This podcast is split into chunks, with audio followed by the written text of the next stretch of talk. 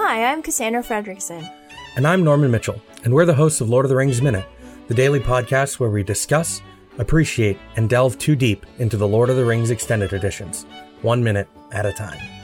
You know there's a Balrog down there, right? It'll be fine.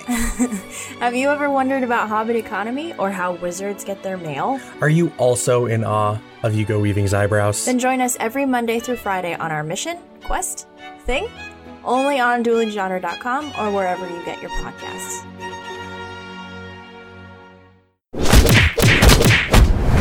Dueling Genre.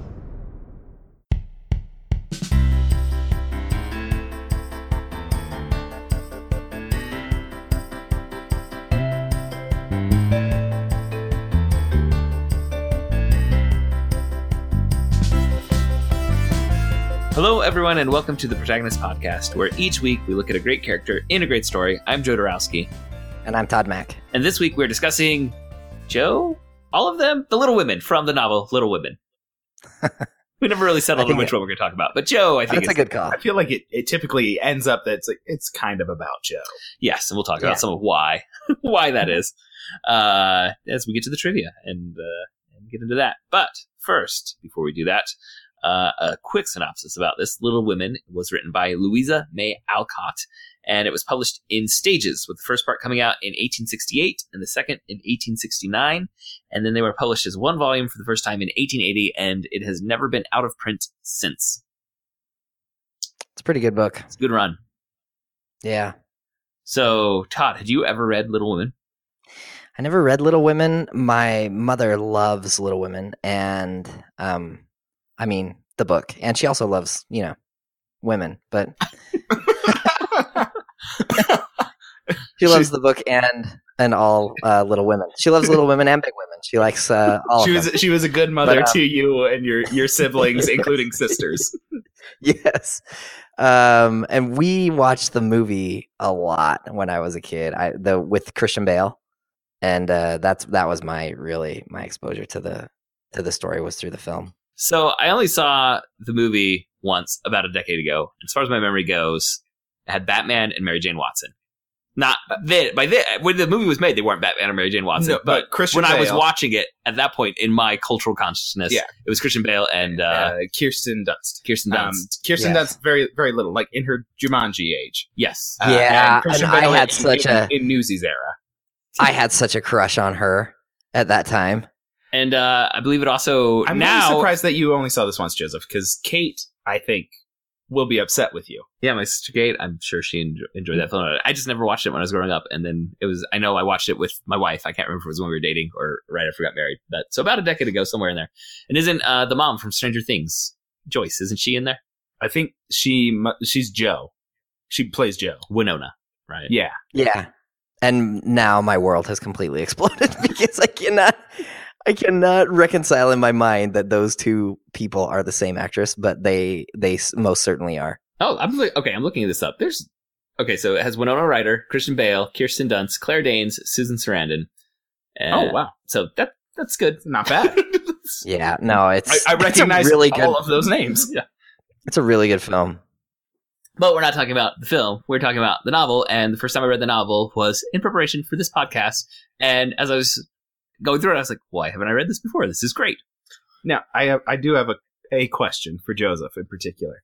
What was your exposure to Louisa May Alcott before listening to this novel? Had you read anything else? from yes, I've read some of her short stories and like I've assigned her short stories to some of my students. Like you can't, I teach American literature. You can't not.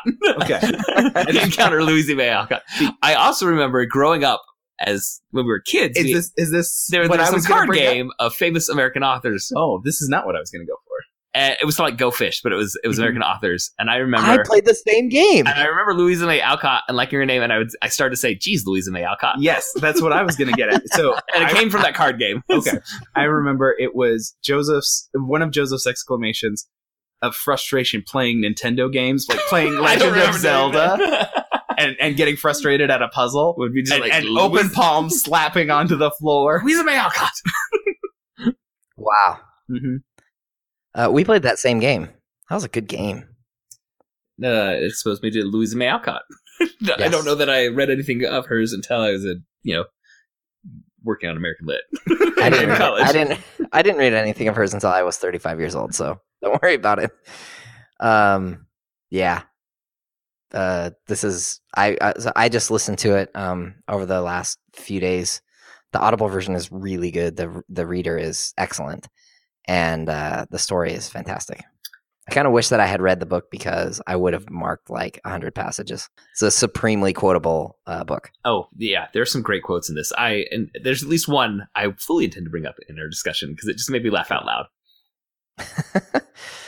Great, and uh, and the the movie also. I mean, I know we're not talking about the movie, but my sisters especially quote the movie a, an awful lot. All right. Well, I have some trivia about this, uh, about Louisa May Alcott and about Little Women. Uh, Louisa May Alcott's parents were part of the Transcendentalist movement in New England, and she grew up knowing some famous writers like Henry David Thoreau, Ralph Waldo Emerson, Nathaniel Hawthorne. That's all part of her circle. Wow, Um, and Little Women is somewhat autobiographical and just, I am not a scholar of Louisa May Alcott, but when I was looking up, I saw a range of like how autobiographical this was. Um, Jo is based on Louisa May Alcott, and she grew up with three sisters. Um, and uh, one of her sisters uh, was named Anna, and that was the one that aligns more with Meg. Uh, her sister Lizzie aligned more with Beth, and her sister May uh, aligned more with Amy. Um, her sister Lizzie died at 23 after having had a childhood illness that she had recovered from, but she was kind of always weak from then on. So that's clearly a plot line that uh, is explored in the novel as well. And uh, Louisa May Alcott's sister May was um, very artsy, um, like Amy, and uh, May actually did the art in the first publication of Little Women. She illustrated it. Hmm. And saying that Louisa May Alcott aligns with Jo, um, Louisa May Alcott is most known today for Little Women and other kind of canon literature, but she also had a period in her life where she wrote kind of pulpy adventure stuff just for the money. and um, I remember I was at uh, Barnes and Noble and I was looking at a collection of like or, or early uh, it was early horror stories uh, in American literature, and there was like a mummy story written by Louisa May Alcott. I was like, Louisa, I had no idea that she was. Is it any good Uh, for she- adventure pulp? uh, many of them were published anonymously, much like Jo. She didn't want her name on them. She's just doing it for the money. Uh, it seems. And also, Louisa May Alcott um, won a newspaper contest, just like Jo does in, in the novel.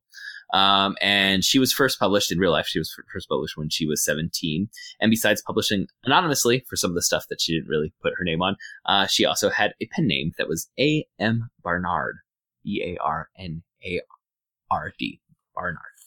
Um, Alcott was a feminist and an abolitionist, so good for her. good, good position to be on in history. Uh, okay, so I'm just going to quote some from Wikipedia about the adaptations because there's been quite a few. It's been adapted for film uh, twice as silent films, and then four times with sound. It was adapted with sound in 33, 49, 78, and 94. I have to imagine there'll be another one sometime oh yeah, yeah. or Netflix or someone will do a prestige miniseries of it, you know, something along those. Uh, four television series um, uh, or, or television adaptations have been done, two in Britain in the 1950s, and there were also two a- uh, anime series in Japan in the 1980s based on Little Women. And there was a musical, Broadway musical, that opened in 2005. And there is also an opera version that was uh, first written in 98. Uh, there were Alcott wrote two sequels to this, Little Men and Jo's Boys. And do you remember a few years ago when after um, Pride and Prejudice and Zombies, there was this rage of adapting Sense classic literature, and yeah, sea yeah, adapting classic mo- uh, literature with some sort of monster. Well, there was Uh-huh. a book called Little Vampire Woman that was published at that point. I Have you read? Do, are you familiar at all with Little Men or Jo's Boys? Our family owned a VHS copy of an adaptation of Little Men. Okay. Um, I never watched that one either. I, I think I was suggested into watching it a few times, Okay. but it opens with like an orphan boy's violin being destroyed by a carriage, and that's a little, That's a rough start. yeah. It's like. Oh. on the other hand, emotionally, you should go up from there. Like, It doesn't entirely. I've been watching Broadchurch, so oh, I mean, there's definitely a there's there's low points to be definitely a- a low a, a a point that is lower than a little boy's violin getting broken to to be reached. I mean, I hope the uh, the fad of uh, genre bending classic literature hasn't entirely faded because I've got a heist Pride and Prejudice project I'm keeping in my back pocket. Hmm. That's awesome. Look out, Lady Catherine de Bourgh. They're coming for your fine art. Before we move on to the long summary by Todd, we would like to thank our listeners for uh, listening to this podcast, and we would especially like to, uh, like to thank those of you who support us on Patreon.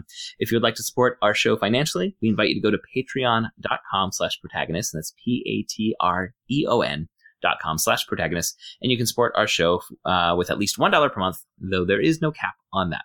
All supporters on Patreon at any level receive access to our special quick casts, which are shorter episodes in which we break down newly released films or talk about trailers for upcoming films. And all patrons who support us with $5 per month or more get to choose a topic for us to discuss.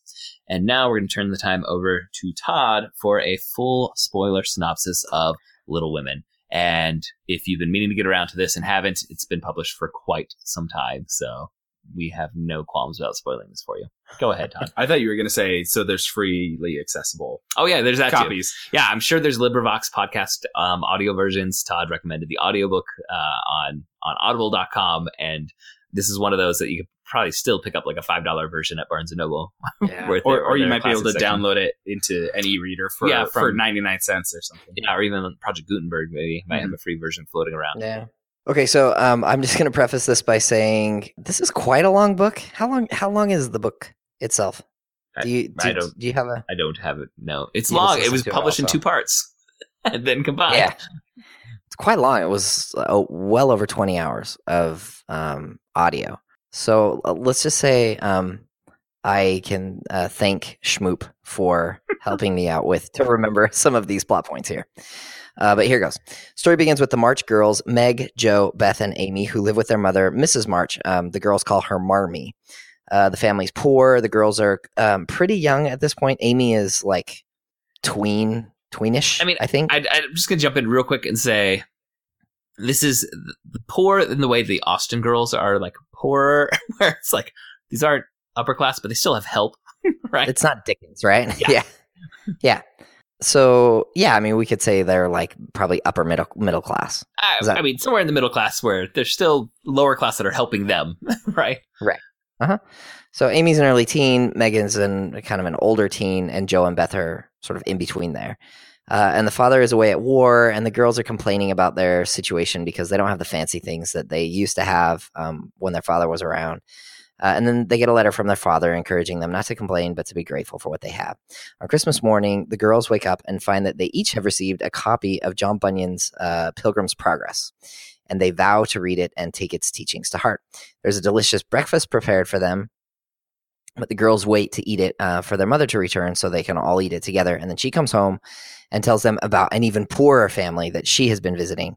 And they all decide to take their delicious breakfast uh, to this other family. And um, and then there's a rich neighbor uh, called Mr. Lawrence who rewards their charity by giving them a delicious meal uh, on the same Christmas day. And even though they uh, and he does this even though the the girls have never actually met him and uh, it's still during the holiday season. Meg and Jo are invited to a fancy party, and they don't have very nice clothes, but they find a, a way to make do with what they have. And at the party, Jo meets Mr. Lawrence's grandson Theodore, who she also calls Laurie or Teddy, and they really hit it off. Um, and Jo's kind of a spitfire, and she and Laurie are just very, very, very good friends. and um, they're, I just think their interactions are really great. Uh, the holidays end and life goes back to normal, but the Marches and the Lawrences have uh, become very good friends, with old Mr. Lawrence taking special liking to Beth, uh, who struggles with um, kind of feeble health. And then one day, Amy is caught trading limes at school and she's punished. And Mrs. March is furious about this and she pulls Amy out of school and uh, decides to just teach her at home. On another occasion, Jo gets invited to go somewhere with Laurie. Uh, and Amy wants to go, but Jo won't let her because she doesn't want her little sister tagging along. And Amy is super mad about this, and she burns the manuscript of a book that Jo has been slaving away at for years. And that one uh, hurt Jo, for me. I know. Uh, and Jo says she will never ever forgive Amy. But then one day, Amy follows Jo and Laurie when they go ice skating, and uh, and Amy falls through the ice, and Jo and Laurie save her, and then um, Jo feels bad about the way she's been treating her sister, and the girls are reconciled with a lot of help from their mom. And their mom is just man, Marmee is she's such a great um, mother, I think. Uh, and then Meg gets invited to a party where everybody is mean to her, and they're they're kind of um, they're gossiping about her. Uh, but Laurie is there, and he treats her really kindly. It was In amazing to me how much this made me think of Mean Girls. This sequence here. Oh yeah, totally. Yeah, absolutely. I didn't I didn't make that connection, but it's it's totally Mean Girls. Um, so then the, summertime comes, and the girls say that they don't want to do anything. Um, they say, "Oh, it's summer, and I don't want to do anything." And the mom's like, "Really? You don't want to do anything?" No, no, nothing. And she's like, "Okay, go ahead and try. Go ahead and try and do nothing." and so, um, so she kind of like throws down the gauntlet on the girls, and the and the girls now they're like, um, they're doing nothing, but it's sort of a, um, like a what like a challenge to see if they can do nothing and they just uh, almost kill themselves and each other uh, with boredom. And then um and then one day mrs march decides to leave and let the girls try to fend for themselves and they make a meal but it's not really that great. And uh, in the end they all learn the lesson of gratitude for the work their mother does and of the necessity that they all collaborate in uh, housework. And then one day they receive word that mr march is ill and so Jo sells her hair to finance Marmee's trip to Washington to take care of their father. And while Marmee is away, Beth goes and visits that poor family, the Hummels. Um, this is the poor family from the beginning that they had taken their breakfast to. And she gets very sick. And they don't want to tell Marmee because they don't want her to have to come back from uh, from taking care of their father. Um, and the doctors say, "Oh, she's going to get better. She's going to get better," and then her health just continues to deteriorate. And eventually, it looks like she might actually die. And so Jo decides finally that she needs to send word to Marmee.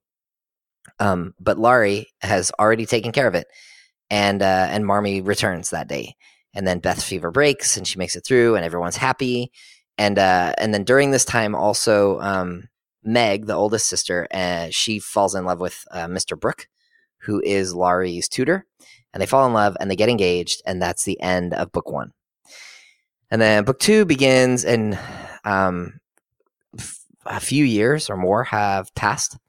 And Meg is married, and Jo has begun publishing novels, which is exciting. But she isn't super proud of her work since her novels are sort of um, they're uh, like kind of racy. And uh, Jo has been serving as a kind of companion to their Aunt March. Um, but when it's time for her to take a trip to Paris, Aunt March invites Amy to go with her instead of Jo because Amy has more ladylike manners, and this makes Jo uh, kind of angry.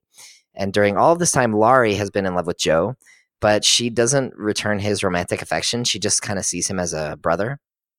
And she actually thinks that her sister Beth is in love with him. And in order to give them space to fall in love with each other, she thinks, um, she decides to go to New York. And while she's there, she meets this really kind um, German man. He's a professor, and his name is Fritz Bhaer. And he's older than her. He's in his 40s, and she's in her 20s. But he's really kind, and she's impressed with his um, his intelligence and his wisdom. And he encourages her to find a simpler writing style than these um, uh, like wild, um, like bodice ripping kind of um, things that she's that she's writing. Uh, They're- they're and romance stories. yeah. and uh and so she does. She finds a, a simpler style. And when she returns home, um, Laurie professes her his love to her, and Jo refuses him, and it breaks his heart. And he ends up kind of moping around for a while, and he makes his way to Europe, where he runs into Amy, who has been thinking about marrying for money instead of love, and uh, and she's really disappointed to see Laurie's um, sad, lazy behavior, and she encourages him to make something of himself and he does and in the process uh, they fall in love with each other and they get married. During this time beth uh, becomes very sick and jo spends a bunch of time at home with her sister and her and her mom um, and beth eventually dies. And uh, and then jo spends some more time at home kind of grieving and this is um, it's kind of an important time for her uh, while she's maturing. And then soon amy and laurie return home from uh, europe and they're all celebrating their reunion and remembering Beth. And then Fritz Bhaer, the the German professor guy, shows up, and Jo is so happy, and she finally realizes how much she loves this uh, gentle guy.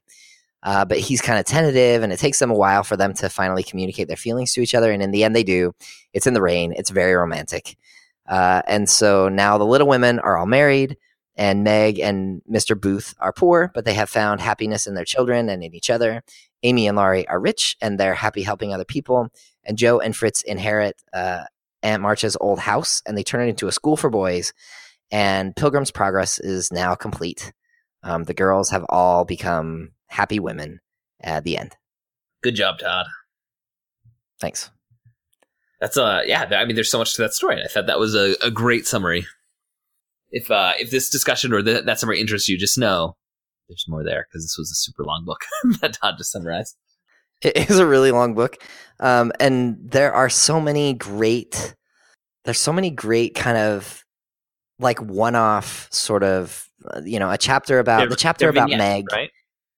Yeah, they're vignettes. It's the chapter about Meg and um and her husband when she's so focused on the kids and he's feeling bad, and so he starts hanging out with the neighbors and uh, and then Marmee kind of helps. Like it doesn't doesn't do anything to push the story forward, uh, but there's a lot of uh, really great kind of advice and um and studying characters and Mhm. she does such a great job of reflecting um, i think real emotions and capturing uh, um, authentic experiences from people and um, there's there's just kind of a sweetness in the story that i that i really liked Yeah, I think there's eh, um like I said, this is autobiographical or semi autobiographical. Obviously names have been changed and she may have doctored up some of these stories, but you sense an authenticity to uh to the characters and to their interactions. Um, you know, be it the the way they the sisters can be at each other's throat in one vignette and all is forgiven in the, in the next. Um, or like you said, like this um young couple that married with all the good intentions in the world, and then once a child was introduced into the mix, the the system was out of whack, and they didn't know how to put it back um, until until someone with more experience could come and help set them on the right track. uh, At the beginning, I said we're going to talk about Jo and all the little women because we hadn't really narrowed it down. But Jo, I think, is the one that tends to stand out in this Yeah. story for for everyone. So, what is it about Jo that is so, uh, you know, that makes her the star of all these really well fully formed characters? Um, and they each get their own vignettes where they're the stars of you know the chapter, and we learn more about their characters and we see you know what they're up to. But what is it about what is it that makes Jo stand out so much and make this the kind of story that has, like I said, never been out of print, you know, since it was first published in the eighteen um, was it sixties for the first the uh, in the two parts originally. yeah it is 1860 to like to 1880 you said Yeah, I think it was put together in 1880. I think it was published in uh, 68 and 69, if I'm Yeah. remembering right.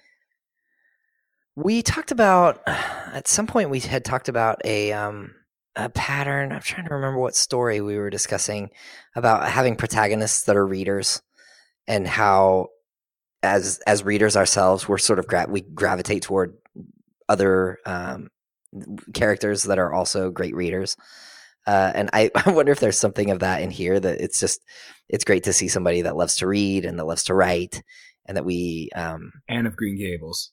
It was Anne of Green Gables. That's right. Uh, and how much we Well love. Thank you.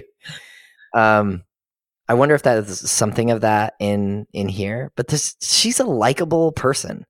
Um, she she's not perfect, uh, and but her flaws are. Um, it's I think it's easy for a reader to identify with the flaws that she has.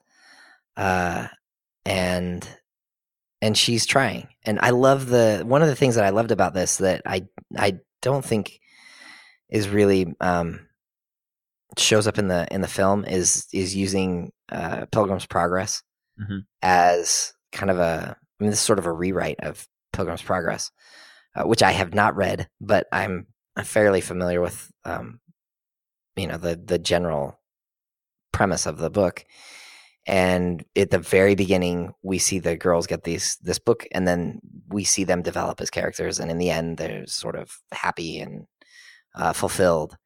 And and i like uh, i mean personally that kind of story uh, resonates with me.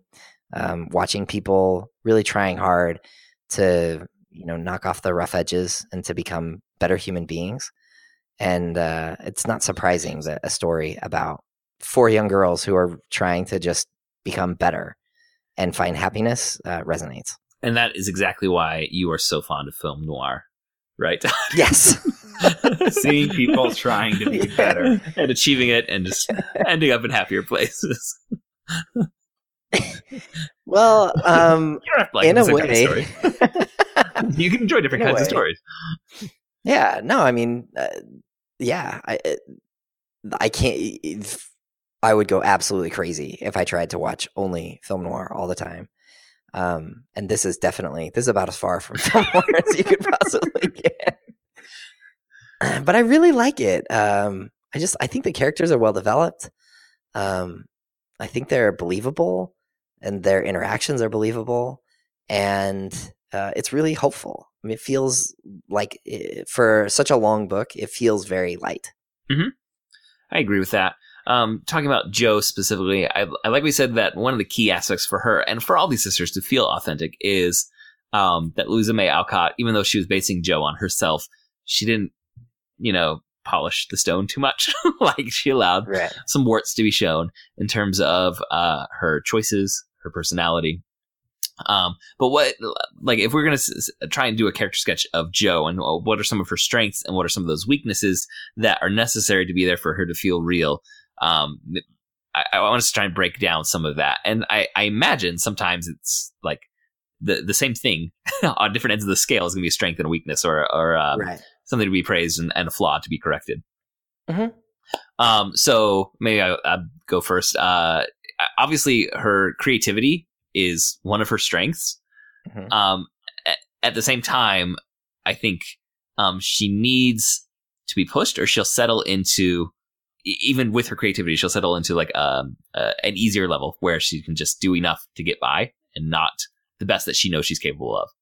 And she's not self motivated enough to go and reach that higher level once she's found if I just, you know, if I just keep writing these stories, I'm going to make enough money. and and uh, I know I could do better, but I'm fine here. Well, I, I it's interesting because I think maybe she has this sense, a kind of a sense of maybe I could do better, but I also don't think that she has a really clear idea of what better looks like Mhm. until she meets uh, Bhaer, I agree with that. and um, and that she needs somebody to come along and say, "Hey, um, you could do better," and maybe better looks something like something like this other thing. It, it just doesn't seem like she has a lot of examples to draw from. And she, I mean, she writes the kind of stories that she likes to read and she likes to um, perform. I mean, we get the, these plays with Rodrigo, and she always dresses as the man, and she they're, they're so dramatic. And um, I, so, in in in some ways, she's writing, you know, what she enjoys. But as she changes as a as a human, uh, I think it's uh, it's interesting to see how her writing also needs to change, and that she it kind of dawns on her slowly that this thing that she used to love isn't really the thing that she loves anymore, and um, and then she kind of has to struggle to find a new way to express herself. Yeah, and I think also, like even after I said it, um, that she knows she can do better. I think maybe it's more she knows there is better to be done, but she doesn't have quite the self confidence to say I'm the one to do that. Yeah, Um, until someone can say, "Yeah, you are. you, you've got that in you." Yeah, I, I mean, the fact that she uh, publishes everything anonymously and she sees people reading her stories and she's like, oh, I don't know if I really want. You And know, she sees the not- stories that are in the same, um, you know, the the the. Uh, I mean, Yeah. it's it's newspaper kind of magazines, but she sees she sees the other stories that are in there, and she's like, mm, "That's not very good." Yeah. Um. So uh, it's, anyway, it's it's nice to see that. Um. And then she even tries. Actually, there's a time where she tries to do these moral kind of morality stories. And she's like, "Well, I can't do a more," you know. like she kind of tries it, and she she, realizes too far in the I other just, direction. I just can't do that's not me either and and then she she's able to find kind of find her own voice um and and it turns out her own voice is you know good enough to write a story in 1860 that we're still talking about in 2017 almost 18 um she has a pretty good voice Uh, any other? Uh, I, I guess what what are some of the other? Um, for some reason, I'm more interested in her weaknesses because like she's she's awesome. I think we even from that Yeah. that brief summary, we know she's awesome. Um, you know, she's she's not constrained by the social norms of gender, right? She's a tomboy in an age where Uh-huh. there weren't very many tomboys, right? Uh, and she she's kind of um, free with her her emotion and her creativity. She lets you know as, as a young child, she lets all that flow. But where what are some of the negatives that we see that make her not just like oh she's awesome? Um, I think. Well, she she certainly has uh, this really kind of fiery temper. Um, she get mad at her sisters. Um, I mean, she, she's she's not uh, she's not all like sweetness and light like Beth, right? Yeah. Um, and and her tongue can really get her into uncomfortable situations. I mean, she wanted to go to Paris and she wasn't able to go because Aunt March, r- rightly so, says, "No, I think if I'm going to go hang out with society in Europe, I'd rather take Amy because she's more pleasant to be around." Frankly, uh, in, Well, in also- these kind of social situations, and also she really shot herself in the foot and like the the narrator says she's about to make a really bad decision guys. Like every, everyone pay attention because she's about to say something and she's like her aunt is getting ready to invite one of her nieces right to to go to paris. And jo says to her i don't like accepting charity and i don't really care for high society. Like and and she's trying to like in a way she's doing this because her aunt is charitable and likes high society. Like she's Uh-huh. she's kicking against the pricks here. Right. um and if she had known that this invite was coming she probably wouldn't have done that as uh, well i mean we know that because the narrator says pretty explicitly if, if she if she could see the future she would not say what she's about to say right? Yeah, and and in the end, she loses out on an opportunity that she really would have wanted because she's just she's kind of thorny. Um, I, I mean, her contrarian, contrarian nature sometimes is delightful. Like when she's the tomboy amongst her Sure. four sisters, it's a great contrast. And her relationship with Laurie is wonderful to see when they're kids. But then that same contrarianness is what gets her into trouble with her aunt in this instance and several other times. Uh-huh. Yeah. I think um uh I don't know if it's a I don't know if it, that it's necessarily a flaw, but um the way that it takes her time. I mean, I—I guess that's maybe certainly not a flaw, but I like the way that she gives herself time to develop as a character. And it's not like you know, some handsome man just came and swept her off her feet. But uh, her relationship with Fritz, it takes a while. It's a slow burn, and she, you know, she's not ready for him when she first first meets him, and she has to go through the whole thing with Beth, and she has to kind of figure out um, her her feelings for Laurie, and I just like I like the fact that you know she's older and she's a little bit more mature, um, and that she has this experience to draw on and then finally when uh, when this relationship presents itself to her she's able to kind of work through things and and I, I believe i believe her happiness at the end. I mean it feels uh, great. Like the payoff is so good when they're in the rain and they confess their love to each other and um and i think part of what makes it great is because it took so long and i felt like she needed all of that time um to be ready for it. I think it's worth pointing out that is one part that is not autobiographical. Louisa May Alcott never married, so. Yeah gave her gave her character a, a happier ending, I guess, or a different. Well, and I had heard today actually that, um, and I, I have no, I, I have no idea if this is true or not. I'm sure one of our listeners does, but I had heard that um, when she when she had said that she wasn't going to be with Laurie, and then Laurie ends up m- marrying Amy, that the public was like upset about it. But was this serialized, or was it just two books that were? Um, I, from what I read, and again, I've never studied this other than when I was preparing trivia. Uh, she had written some short stories about these characters and then published Okay. the first one, and then that one was so successful, the publisher immediately asked for a second one. It was all, it was all, it was less than a year later. It was, I want to say it was only like six months later that the second volume came out.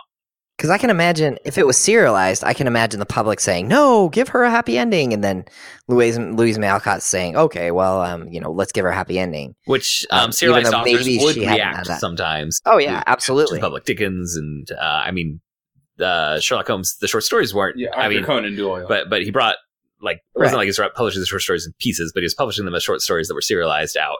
And he killed Sherlock Holmes, and then the public demanded that he bring him back. so he He's did. like, no, it's Yeah, done. and- No, bring him back. Okay. He's, he's that like, kinda I've, stuff I've got better all the characters, time, guys. and uh, everyone said, no, no, you really don't. We don't want any other characters. yeah, I just there's something really satisfying in uh in the way that the story ends for me. Well, and I wanted to I talk love it. specifically about that one that you said. Um, readers, you, you read that readers were upset, and I could see it whether it was serialized or not. That readers would be upset when Jo and Laurie don't get together.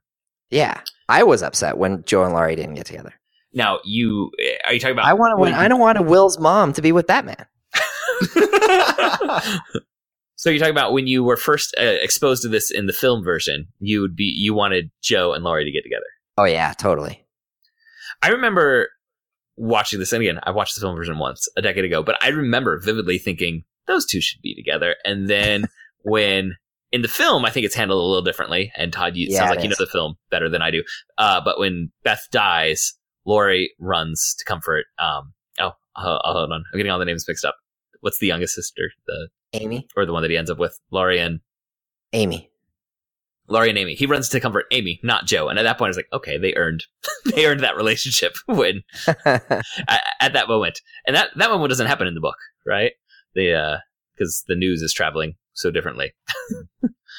yeah, in the book, he he does go to to be with her when she because they get the news while they're Right. in Europe. But it, there wasn't a choice there. And in the in the film, isn't there a choice where I can't remember. I, my, my memory was that he had a choice of like which sister he's going to go comfort, and he me his first priority was was Amy, and that's was like okay, I believe his shift in affection uh, uh, at that point I don't have any. I don't have any. And maybe- memory maybe I invented these- that memory These details from a decade ago. you, you may have.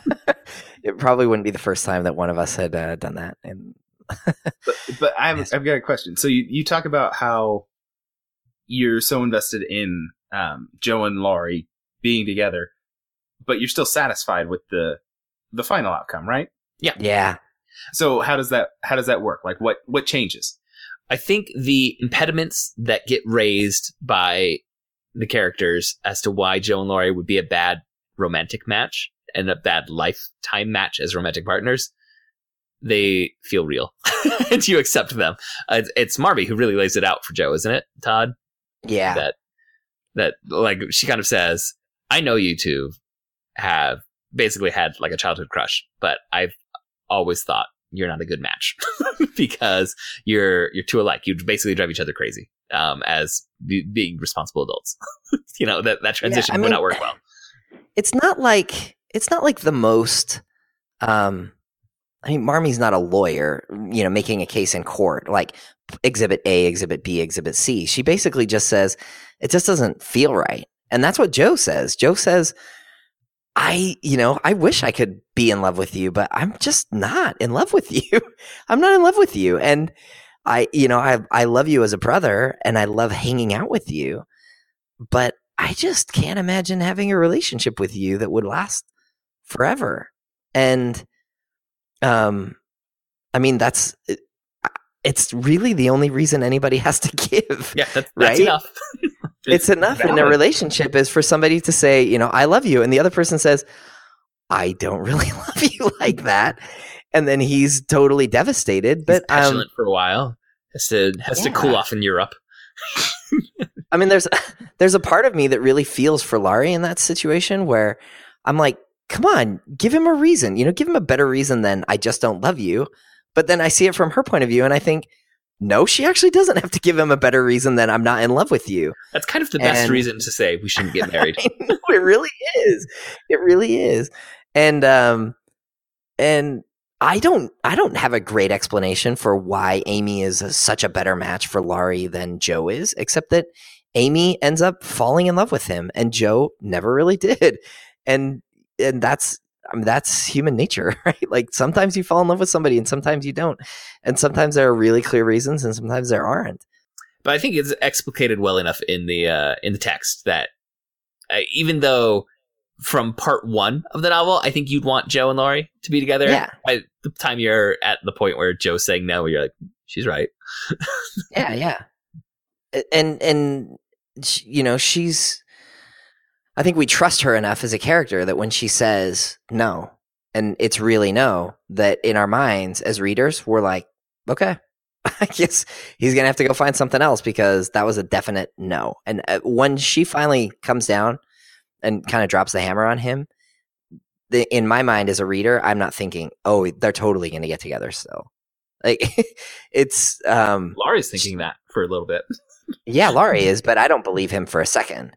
And uh, and at that point, um, Jo has earned my respect and um, trust as a reader enough that when she says, "I don't love this guy," and I, it breaks my heart to see him sad, but I have to let him go, then I trust her uh, to that she's doing the right thing. And I, I- don't ever doubt that. Like, no, Jo, you really need to be with Laurie because he's the perfect one for you. I'm like, nope, she doesn't love him. Uh, she let him know that, and he needs to move on. I think it's also key that when we do finally see Laurie and Amy get together, he has transformed not just because of his rejection by Jo, but because when he first sees Amy, she's kind of like, you're kind of being a slacker. Yeah. and you need to mature. And he does. And so maybe the Jo, you know, Jo and mature Laurie could have had a relationship that would have been different than where he was when he proposed to her. But that, once you see where, what Laurie becomes, um, he, you see how immature he was at that moment when he was, when he was asking Jo. Um, and then, well, the more, more mature Laurie is in love with Amy. so it's, it's not an Yeah. issue, right? Like we, you can't really say, oh, he, that one would be good with Jo. I mean, maybe it would have been better than the immature one, but you can look back and say he was too immature for the commitment he was trying to make and it would Yeah. not have ended well. and and the relationship with, between Amy and Laurie, I think is is a great relationship. And they love each other, and they each um, make the other better, and um, it, it feels earned, and uh, it's satisfying to see them together. And the and and the when Laurie and Jo see each other uh, at the end, and Laurie's married to Amy, and they're like, "Yes, this is this is the relationship that we that is the perfect relationship for us, right? We still get to see each other, we still get to joke around with each other, uh, but you're happy and I'm happy, and um, you know." This is this was always a sibling relationship, not a romantic relationship. And maybe, you know, in an alternate universe, I'm sure, I am sure that there are alternate universes aplenty where Jo and Laurie are together. Uh, and I'm sure that you know some of them are fine, but uh, but I like this version of this story. I feel like I had a really good point to make and it's gone. I have a question for you. Well, let's, so let's go from there and we'll see if I my, was- my point comes back. I was reading one of one of my favorite quotes about literature the other day, and um, and this is the reason why I like film noir. um, this is from uh, Kafka in a letter to Oskar Pollak from 1927, and he says this: "If the book we're reading doesn't wake us up with a blow on the head, what are we reading it for? So that it will make us happy, as you write." Good Lord, the kind of books that make us happy are the kind we could write ourselves if we had to. But we need the, the books that affect us like a disaster, that grieve us deeply, like the death of someone we loved more than ourselves, like being banished into forests far from anyone, like a suicide. A book must be the axe for the frozen sea inside us. That sounds like Kafka. Yeah, it's, it's totally Kafka. Um, you could have read that and said, you get five guesses. Well, Yeah. I think I would have hit Kafka on one of the five. yeah. So I I like this quote and I think about it um, often. And when I'm watching something like Broadchurch, um, I think, yep, uh, that's exactly how I feel right now. Um, I cannot imagine a book farther from this quote than Little Women. Except, I think what we were just talking about. I, I think the book that would have just made everyone happy would have been Jo and Laurie getting together. And this book ends with everyone happy, but it's not the happiness the reader's expecting to have at the end. Like we get set on a path that we think we're going to be on, but there's this U-turn, and we end up somewhere where like, well, that that's that's probably better. Uh-huh. Uh, but there's that moment of frustration where it's like, no, uh, you know, as, as fans uh, who had read part one and waited, you know, however many months for part two, uh, you, know, I'm sure if there had been like internet message boards, they all would have been shipping Jo and Laurie. Oh, yeah. these, these two are going to be together. It's going to be great. And like, it's, you know, the rug does get pulled out of the reader. It's not a Kafka esque rug getting pulled out of the, uh, out Sure. from under the reader, but I think it's not just like, here I'm introducing you to these characters you're going to like, and everything's going to work out exactly as you feel it should, reader. That doesn't happen in Little Mhm. Women. So I think there's Yeah. some level of the y- Louisa May Alcott um, denying the reader a certain satisfaction that the anticipation had been built up for. Sure. But in the end, she gives it. She gives it to us. And, It's just different than what we anticipated. right. And but I, I mean, I, I think I think Kafka would still say it's too too too sweet. too, yeah. too I mean, tidy. this is this is the kind of book that makes us happy. And Kafka says you should only read read the kind of books. I mean, there is you also the death of one of the four sisters. yeah. So my question is, um, is is this a what makes this book worth reading if it doesn't if it isn't an axe for the frozen sea inside us right like it's not here to totally break us up and um, you know change our worldview completely but what's the role of a kind of book like this where you read it and you kind of fall in love with the characters and there's a lot of um, wisdom and we mentioned earlier just how um, oh, how Marmee many is amazing as a mother when she lets the kid incredible when she says, "Okay, we're gonna do it your way," and Yeah. let the kids figure out for themselves. Like, oh no, mom knows what she's talking about. her wisdom and the the teachings that she gives to her daughters are amazing and in the end i'm i'm i feel just hopeful and happy and um is it you know i'm thinking about uh, levinas also who said that the beginning of thought is pain and is there enough pain in a story like this with what happens with beth and um you know confronting just sort of the day-to-day kind of stuff? Being able to identify with two sisters that are mad at each other is that enough pain uh, and enough conflict in a story for there to be real to generate kind of real thought in a reader? Uh, or does it have to be uh, you know a suicide or uh, you know being banished to forests far away because there's nothing in this book that makes me feel like i've been banished to a forest far away even though jo's not with laurie Yeah. Um, I think for one, there is more value in escapism than Kafka and Levinas allow. I think um, there's nothing wrong. but do you see this as escapism Some stories that you just turn to because you need a break from reality. Mhm. You need a break from stress, and so you're going to slip into your favorite Netflix binge show, or you're going to pick up a book you've read a half dozen times one more time. And I think there's emotional value in that.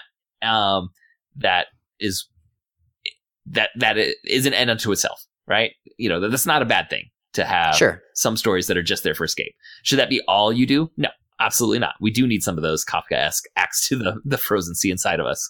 Uh, But is this?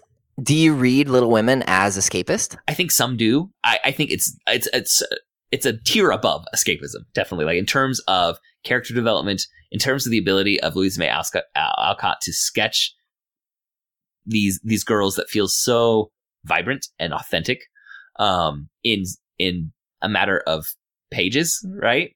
I, I think there's a there's a level of writing Yeah. skill that's we don't associate with just you know the easy escape into this you know into into the story um, kind of writing. So I think there is more there. Um, some of it being what you already noted about um, there are some there's some commentary about human about human life and human relationships. That's that's here. That's deeper than just like I'm gonna watch some crazy soap opera or something like that. um, and so so there's there's other things happening than just escapism. But I just wanted to throw out that escapism can be an end unto itself sometimes, and that's fine. Sure.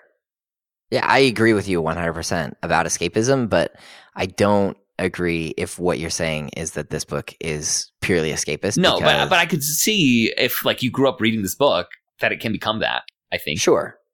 Yeah.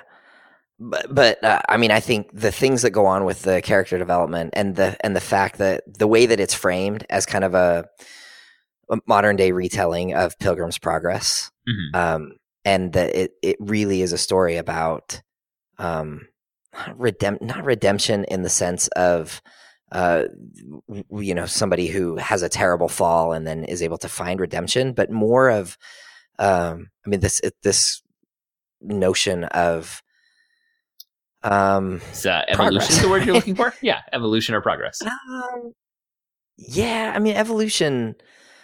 uh, Evolution has an implication of um, that I, I. It's hard for me to read agency into evolution. Evolution is sort of something that happens to you, whereas progress is something that you that you do.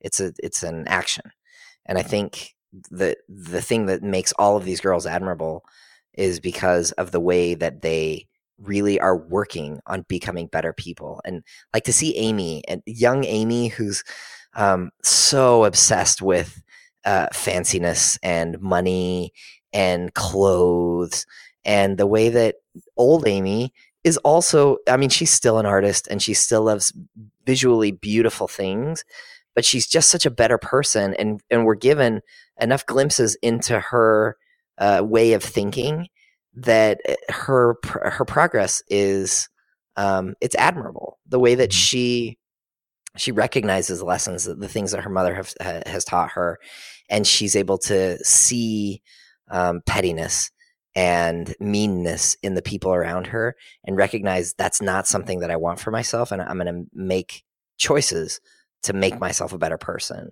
Um, and that that seems different to me than evolution, which in my mind would mean you know you just sort of go through life and you become you become a different person. Mm-hmm. Um, these these girls are making themselves a, a different person. I think. Yeah, I, I think I was using uh, evolution in the fact that like there's a transformation that happens. Uh, but Sure. you're saying it's more agentive. It's not just because they were there; they come out different Yeah. at the end. Um, and I, yeah, I absolutely agree with that. And even and that's Marmee's whole that's whole Marmee's whole shtick is you've got to work at this. Mhm. Yeah, your your choice of what you're going to do is going to become who you are. it's basically you know the the message over and over. And so choose to do things that are going to make you better. One Uh, of the things that stood out to me the most was when Jo was so mad at Amy, and she said, "Oh, Marmee, how do you do it? You're never mad at anybody." And Marmee says, "Are you kidding me?" I I have four daughters. Yeah. But she's she tells Jo, I get so mad sometimes. You know, sometimes when you see me and I've got that look on my face and I'm doing, you know, this thing or I go in the other room or whatever, and Jo says, Yeah. And she says, That's when I'm so mad that I'm ready to just go berserk on everybody around me. And Jo says, Are you kidding me, mother? Like you, Marmee, this the picture of saintliness and and Marmee tells Jo, like, yeah, I am not a saint. I am still working on this. And it's taken me 40 years to to get to where I'm at and it's going to take me 40 years more but eventually I'm going to reach a point where I don't feel that anger inside uh, but for now the best I can do is sort of is put a mask on it and it's it's all I can do and to see to see Marmee talking to Jo about her own weaknesses and the way that she's working hard to try to be a better person uh, is really uh, sweet one of my favorite moments of seeing this is um, with Amy and Laurie in Europe when she sketches him. And Uh-huh. um, on the one hand, I can't decide if this is Louisa May Alcott being a little too heavy handed with the symbolism or if it's just perfect. And like, I, I can't decide. Because on the one hand, I'm like, well, the, that really was great. But on the other hand, it was really right there for everyone. Like, there's not a lot of Sure. subtlety. But what happens is um, this is before Laurie and Amy are really starting to think of each other more romantically. It's more just like old Mhm. friends that have met up. And um, Amy is always sketching everything around her because she's artistic. And she sketches a picture of um, Laurie laying down like on a beach, right? With his hat over his head and a cigarette in his mouth. yeah and, you know, his hands just resting on his belly. And then she shows him, you know, she gives him that sketch that she did today. And she says, look, I found this sketch from when we were younger. And it's him I, can't remember what it was, but something crazy active, right? Like just Right. in motion and and alive. And he and he just looks at the two and sees what he's become and his petulant like moping because Jo rejected his his um his proposal. Like he just holds up these two and he says, "Well, I don't want to be." The lazy guy lying on his back with a cigarette in his mouth and his hat pushed down over his eyes in the middle of the day yeah um, I, I, and he chooses at that point to start to change, and and after he changes is when Amy starts to see him in a more romantic light than, um, you know, than before. Uh, and it's part, you know, he needs to be a more mature uh, Laurie before he's, he, you know, before that relationship has any chance of working. Hmm. I don't feel like it's heavy handed. I like it. Yeah, I, I, I find myself leaning towards liking it, but then sometimes there's that niggling, like eh, he really did just hold up two versions of himself and say, "I like the old me better than what I've become," which Yeah. which can feel heavy headed. but I think she handled it well. I think she did. I like I like it. I love the when she says, um, I'm disappointed in you. And and he realizes how much that hurts him to to see that look of disappointment on her face. Um, I feel like it's a really important moment for both of them. Uh, I mean, that's the the the Amy that says, "I'm disappointed in you because of the person that you become." There has to have been a lot of change in her, uh, because you know, little girl Amy that's so worried about, you know, what color the flowers on her shoes are Mhm. all the time. Uh, she wouldn't have had the spine to stand up to to Laurie like well, that. and also she needed to still mature some herself because she was considering uh, one of Laurie's friends that she'd met when they were kids. Yeah. She'd met up with this friend in Europe, and the guy was kind of a fop, but he he flirted with her, and he was rich, and she found that you know flattering. And then when Laurie meets up with her, he says, "Are you really thinking about this?" And she says, "Yeah, I am." And he says, "You shouldn't be." Yeah. and, and that kind of wakes her up a little. It's like they both needed a wake up call, I think. I love it when he says, um, I think he says something like, not, you know, not, this is not the behavior of your mother's daughter. something like that, right? Like, no March girl is, is gonna, Like he, he's gonna- beneath you guys. Like- yeah. and, and at that point, so is Laurie. And I love the, I, I, I think there's a, a sweet message here about the power of family and the, the, the way that you know we're better when we're surrounded by other people that are that love us and they're trying hard to to be better people also and um i don't think it's i mean the stories would be very different for each of these girls if they didn't have each other i think Yeah, I completely agree with that. And I, I think it it's not just the sugar coated version of that where like everything's grand with family. It says Mhm. you're also gonna have some deeper pain uh, yeah when you're surrounded by people who you love and who love you because uh, the the interactions are gonna just cut to your core more than if, if you allow yourself to skim across the surface of life and not form those deep connections. right Um, and you feel some of those moments when uh, Amy burns Jo's book. like that's just such a violation i know and such a transgression. Like I was appalled for for Jo. it's t- and and when and then when you think about like she doesn't have it saved on a disc Yeah, there's anymore. no like this wasn't. I deleted your file and you've got five backups. Yeah. And she handwrit, I mean, or handwrote every one of those pages over years. She says it was like two or three years that she'd been writing it. Oh man, it just breaks my heart. And even if, uh, you know, adult Jo would have looked back at that writing because that's the kind of stories that she comes to say Uh-huh. are, you know, aren't what she wants to be publishing. For where she was at, like that was her, everything.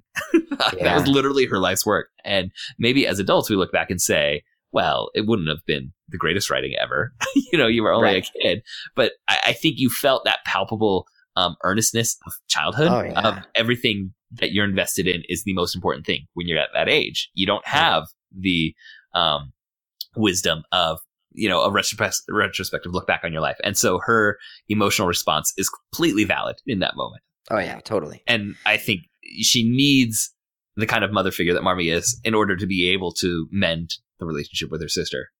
Yeah. I mean, that's the kind of thing that I think Jo's old enough at that point that that it could have been a thing that they never came back from. I mean, they were that mad Mhm. at each other, and uh, Marmee does a great job.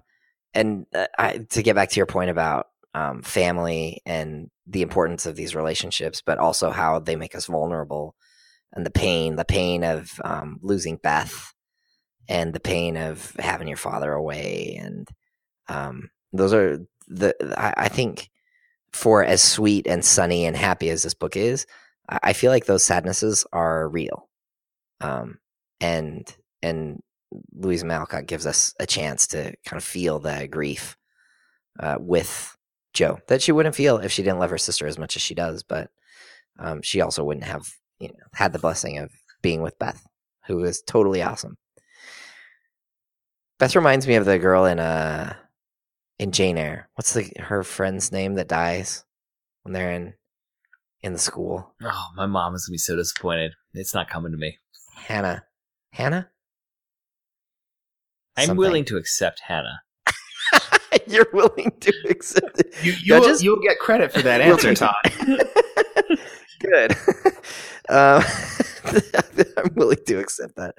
Um, she's great, and I feel like there's a special place in literary heaven for characters like Beth. They were just just like too good for this world, and then they die, and we just feel heartbroken at their uh, departing. But they also are just too good. She's up there with like uh, I don't know, Anakin's mom or something. Who's also too good for this world and too way too good for her son. oh my goodness. So so yeah. That's a that's a different Yeah. episode. Yeah. I don't know if we'll ever get to that episode. Uh, so Patreon requests it. We'll ta- we'll tackle it. Nah, we'll get there. We're working. We're, we're, working our way through the Star Wars films. We'll, Yeah. we'll make. The, 150 Episode one. podcasts. We've talked about two of them.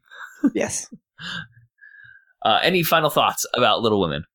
I am so glad that I read this. And um, was this a sorry? Well, this is going to have to be an edit. Somebody request this. No, I just kind of had in my ha- mind that there were some Christmas scenes in it, so I put it in for our Christmas literature this time. Really? Yeah. Does not seem like the Christmas. Well, it opens like up on Christmas. You might think. Like the, the first chapter is Christmas. It is. You're right. I'm really glad that we read this, and uh, I would highly recommend it. Um, I think it's great, even though it's not an X for the Frozen Sea inside of me. And uh, similarly, like I knew from Repu- Reputation, this was like part of the American canon of literature, and I had never read it, and I did, and it's good. And I recommend it. Uh, these characters are great. Uh, if you're like an aspiring writer, you should read this for some of the character sketches. I did kind of chuckle though Oh, at the very beginning. Like she gives a pretty detailed sketch of each of the four um, sisters, and then she says, "But I will let you get to know them later." I'm like, I think you just told me about. them." like there's a, sometimes the omniscient narrator comes in in, a, in an odd way in this. yeah, I, I I think she's an, a, a really good writer. Yeah, I, I did not mean that as a uh, knock. It just made me chuckle. When, No, the prose is good, and the the use of metaphor oh, and oh, there's some great quotes. One of my favorite good. quotes in this, and it's not one of those deep, insightful ones. And there are deep, insightful quotes about human relationships in this, but it's when um, Jo cuts her hair off to uh, um, for her father to to help fund her mom's trip to her father, right? Uh-huh. and one of her sisters yells, "Jo, Amy. y- your only beauty." yeah, it is such a revealing line. It's so good. your Amy- only beauty. In the film, she's got the the clothespin always on her nose because she doesn't like the way her nose looks, and so Amy always walks around with this clothespin on her nose. She wanted a, a European point on her nose. It's so good. Oh man, she's the best. Don't say blast and wretch. Oh man, great story. Yes, and great, great, like you said, prose and writing, and there's some fabulous quotes. But I think that is going to wrap up this episode. So thank you, listeners, for joining us. For show notes and links to all the other great dueling genre shows, go to duelinggenre.com. Also, please subscribe to the Protagonist Podcast in your podcast app of choice, and please leave us a review. That really helps us out. And we would like to thank Nick English, who designed our logo, and Scott Tofty, who composed our theme music. If you enjoyed this episode, you may want to check out episode number 77 when we discussed Jane Eyre, or number 80 when we talked about Pride and Prejudice, or also, uh, I'm not sure what number it was, but you might want to go just do a quick search for our Anne of Green Gables uh, episode as producer Andrew made that connection to something we were talking about earlier in this discussion. You can suggest stories for or characters for us to discuss or give us any comments or corrections by emailing feedback at protagonistpodcast.com. We're all also on Twitter. You can follow Protagonist Pod, Todd K. Mack, Jay Dorowski, or producer Andrew is DizMinute on Twitter. Uh, and our Facebook fan page is facebook.com slash protagonist podcast. We have really good conversations there with our listeners, and we would love for you to say hello anytime. If you would like to support the show financially, you can buy a topic for us to, to discuss or show us your appreciation with a monetary donation by going to patreon.com slash protagonist. If you need a tax break, I'm sure this must be a write-off if you give it to Patreon, right? So Funding the arts. yeah, go ahead and throw it in there. And then you can sort that out with your accountant later. uh, thanks again for listening, and we'll be back next week to discuss another great character in a great story. So long. So long. We are not licensed uh, professionals.